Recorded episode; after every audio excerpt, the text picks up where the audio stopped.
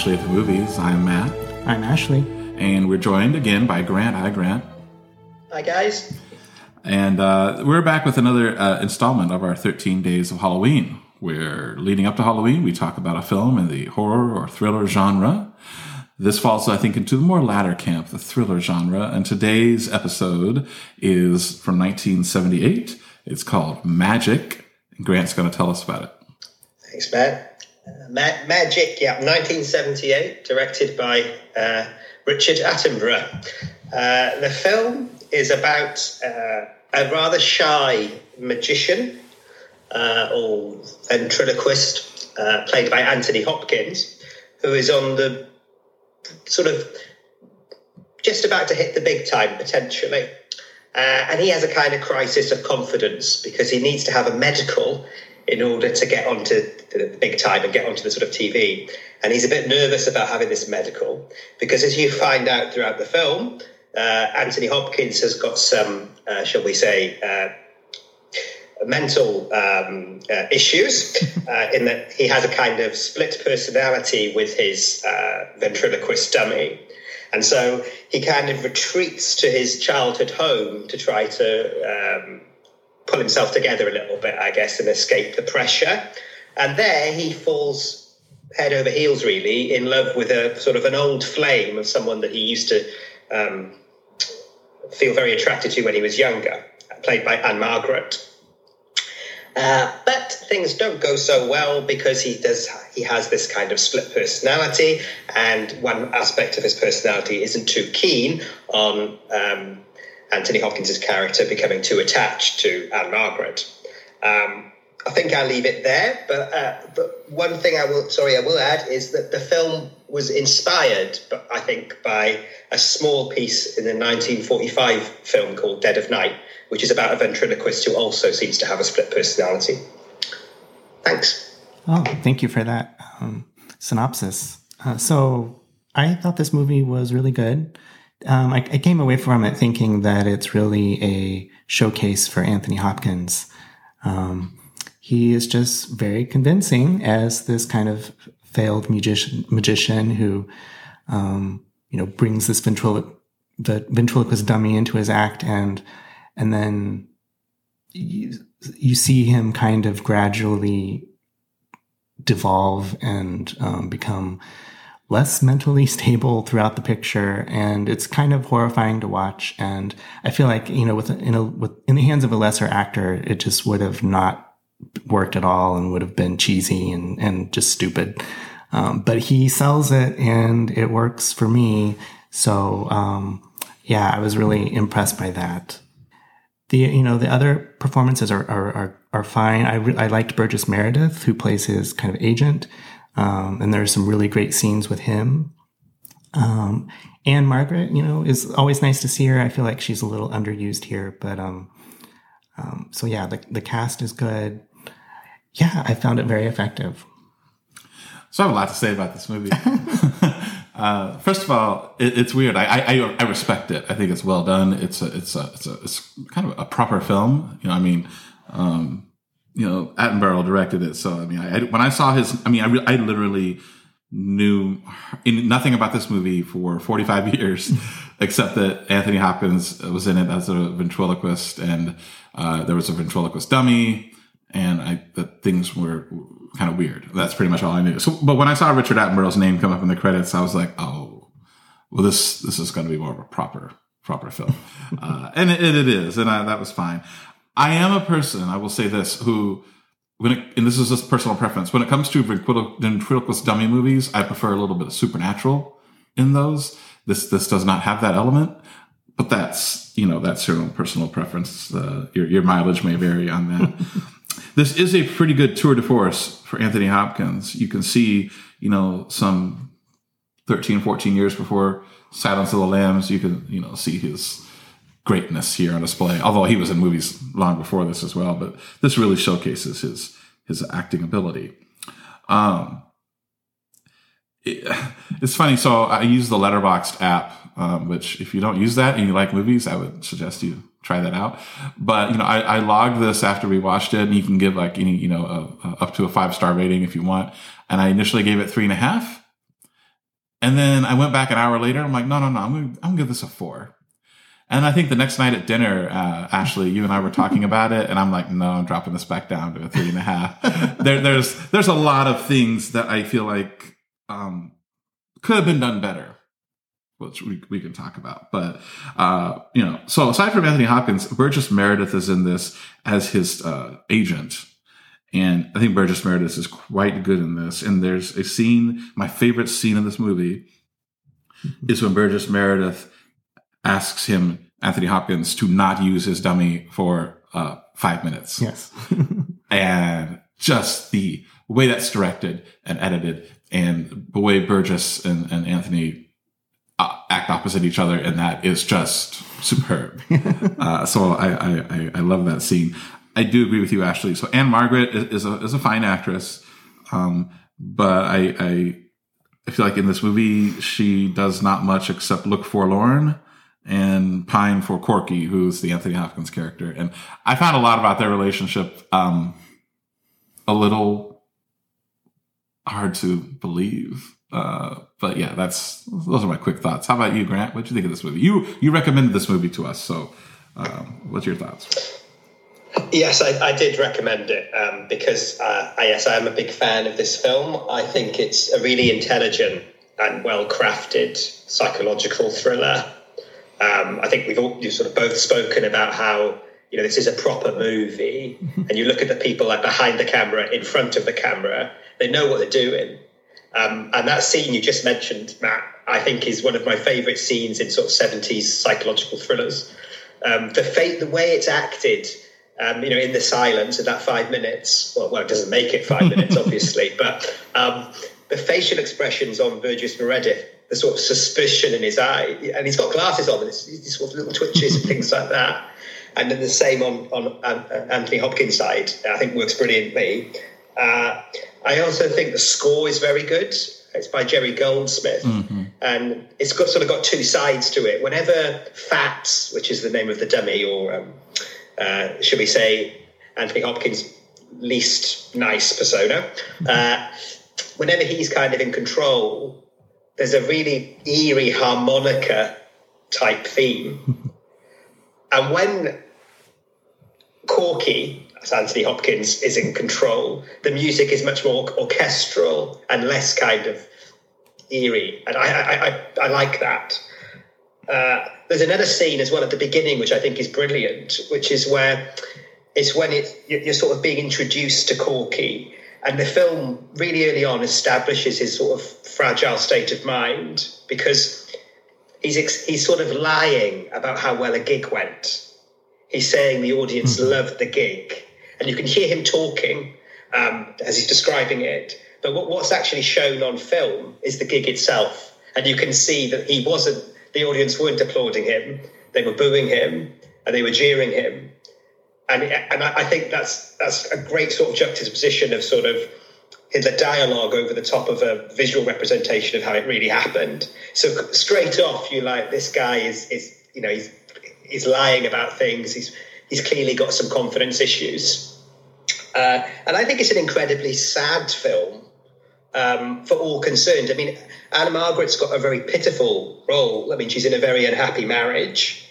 Uh, and she sees Corky as potentially her way out, and then quickly realizes that Corky's not a way out because he's not playing with a full set of cards.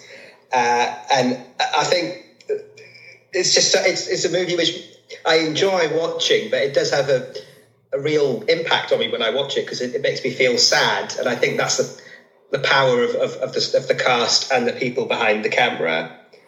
Uh, one thing I will say because you know I think you didn't like it as much, Matt, is that this film um, divided uh, Siskel and Ebert quite famously. so if you watch there, Gene Siskel loved this film and said it was one of the best films of 1978, and Roger Ebert was having none of it. He thought it was nothing, nothing special, um, and he made a point which I think is true. There are not many surprises in the film. Yeah. You kind of know you kind of know where everything's going and it's never really implied that the doll that Fats is supernatural. You know that he's not. You know that it's Anthony Hopkins' sort of second persona and his schizophrenia. And I think perhaps the film might have worked a little bit better if they tried to not be so open about that and played a kind of you know two two sides of the tale and perhaps leave a bit more ambiguity about the origin of Fats the dummy. Yeah. Yeah, I I don't know. I felt like as I was watching the film, I was wondering if, if, if several times if there was a supernatural element to it. I feel like they hint at it a couple of times where you see the the dummy in the background moving, and um, the, Anthony Hopkins doesn't be, seem to be there. Matt's not convinced, but I'm not. I could. once I saw Richard Attenborough's name in the credits, I was like, "Oh, this is this, this is going to be a proper movie." So, yes. Um, I guess one thing I had to buy into though is this the whole concept of him incorporating ventriloquism into his act and suddenly becoming very popular. I just don't find that that is very plausible. They were acting like this was mad or something, you know, like.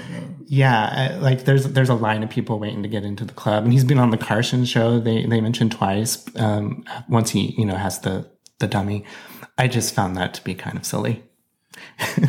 well, about that, so actually, and so just as I've said in this show before, I, I did have a bit of a hearing loss issue, but I, there's dialogue I don't always catch. But you had to fill me in on this afterwards, actually. But yeah, so the big the thing is, so the reason Corky retreats to the Catskills, where I guess he's from, is because yeah, Burgess Meredith, his agent, is going to get him a, a, national television gig, mm-hmm. and he has to do a physical. And Corky's like, "Oh no, no, no, no, no! They're going to find out I have mental issues," and mm-hmm. so he runs away. But they've also said, I mean, he's been on the Carson Show, the Tonight Show, and I was like, well, he's already been on national television. But then I guess I missed some dialogue, Ashley, that you told me that it was actually a show featuring himself. Not, yeah. So not like just a, a, not just a guest gig. It was a pilot for a series. Yeah. Okay. Yeah. So that was a little required a little more. Right. Can we say too? Okay. About. so yeah, I so Grant talked about the opening scene in this movie where Corky has done his, a show and he comes back to this apartment where this his mentor Merlin, who's very ill, is there, and he's telling Merlin about how the show went. And as Grant says, it's you know, he's saying it one way, but we see that it went another. And that's a good, that's a good scene. I like the way it's directed. Um, but then, yeah, so a year later, he, he's kind of rejiggered and he has, uh, uh, come back with this ventriloquist dummy. and I'm like, okay. I mean, there's those acts. I mean, I know there's been a few successful ones. Like I, I referenced Madam a few moments ago, but that seems to, you know, but, but uh, these ventriloquist acts are a dime a dozen. And I don't know if maybe, maybe the seventies were different, but I don't know if people would be lining up for blocks like weeks on end to see a ventriloquist act, which, and here's the other thing. We see a bit of his act was not all that compelling. Like, I mean, I, I don't know. I was sitting, oh, and that, so David Ogden Stiers has a, um, a brief scene, uh, where he, he comes to the, to see the magic or the, talk about magic in a moment, but he, he comes to see the ventriloquist show and um, Burgess he's sitting with Burgess Meredith, and initially, you know, he's not he's not convinced, but Burgess is just like, watch, let's, let's watch it, watch it unfold. And yeah, we see a bit of the show, and and David Ogden Stiers is like the most easily impressed person I've ever seen in a movie. He's like, oh my gosh, oh my god, this dude, we're gonna get him his own show, and I'm like, really, based on this this so-so act you've seen on this in this nightclub, you were going to give this man a pilot for his own television show. I mean, I I was like, okay. And then finally, I'll just say too, I was thrown by this title, and maybe Grant can explain it to us, but it's called Magic. And I know it's based on a on a novel. Who the the, the novelist also did the screenplay for this, but I, I mean, there is no magic in this movie uh, ventriloquist acts are not really magic. I mean, they're voice throwing, but I, every, magic is when somebody does something and you don't know how they do it, and it's usually kind of uh, it has a bit of a awe to it, right? I mean, everyone knows a ventriloquist is manipulating the dummy. That's not magic. Um, Anthony Hopkins does have this card trick that he does, but it is he he fumbles it so often that I, I'm sitting there barely wanting to even call it a magic trick um, so I don't know, Grant. Why is this called magic? uh, beats me. I don't know either. I've never, I've never known why the film is called Magic.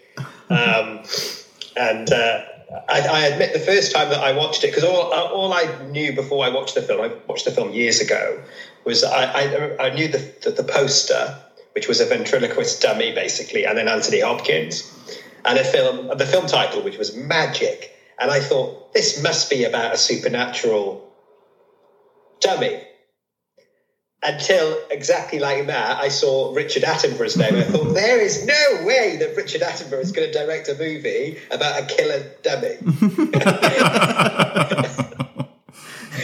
and if and if he does, then I need to go home and reevaluate everything I think about cinema. Um, but uh, uh, so I don't know why the film is is called that. Um, but I wanted to pick up on something that you you said about the sort of believability of, of it uh, in terms of Ash, you said, you know, people liking ventriloquism and things. I think there is one scene which I find hard to believe, which is the first time Ann-Margret meets Corky and Fats, and she goes crazy for the dummy. Mm-hmm. She loves him. Now, I think if you turned up at somebody's house that you hadn't seen for 30 years, and you had a dummy on your arm and you started talking to her with a dummy, she'd probably shut the door your face. Yes. Yes. It's a creepy dummy, too. Well, aren't all ventriloquist dolls creepy? Well, uh, to an extent, yeah. well, okay, too. So speaking of Ann-Margret's character, I, I guess I, and, you know, you see this a lot more in older films, and this is an older film now, but then you do maybe more modern day stuff. But she's just so ineffectual and so like I mean, there's a scene. So uh, you know, earlier I mentioned how Anthony Hopkins fumbles his card trick, and and and it's important. I mean, that that is plays into his psyche, right? So I, I get the whole significance of this card trick as in the story. That said, there's a scene where he's trying to show it to Ann-Margret, and uh, they're sitting at a kitchen table and he's, you know, asking her to take part in it. And it doesn't go well and he flips out and she kind of recoils a bit, but like she doesn't leave. She doesn't tell him to get out. And I'm just sitting here like, look, this some dude you knew in high school. I don't know, the 20, 30 years ago. And he just shows up at your door and, you know, you're married. You guys haven't seen each other in decades and he's acting, he's exhibiting several behaviors of an abusive person. And you're just like, oh, oh I'm sorry. Oh, well, well, let's, let's try the trick again, you know? And, and I'm just like, where And I, look, I know that there's people, men and women, who are in real life abusive relationships. I know that's a thing that happens, and unfortunately, but I guess just, I don't know. I don't know what I was wanting from, from this or from her, but I, that, that whole, that, oh, it just made me this made me uncomfortable. Yeah, there seem to be a lot of alarm bells going off that she doesn't pick up on mm. or chooses to ignore. But she's in a she's in a bad relationship herself. I mean, I don't know if it's abusive, but it's not a very loving relationship. So maybe she's just looking for something. Well, let's talk about that. I'm going to get Grant's take on this. So, actually, when you and I had an offline conversation about this movie, you kind of flat out said you you did not like her husband, no, who's played by Ed Lauter. Mm-hmm. And uh, or I forget how you put it. Not that you I don't know. You, you, you basically, I mean, you, you gave very negative adjectives to describe him. Yes. and while I don't think he's going to win the warm and cuddly award of the year, um, I do. I, well, I, I want to know what are your thoughts, Grant? What are your thoughts on that character, her husband?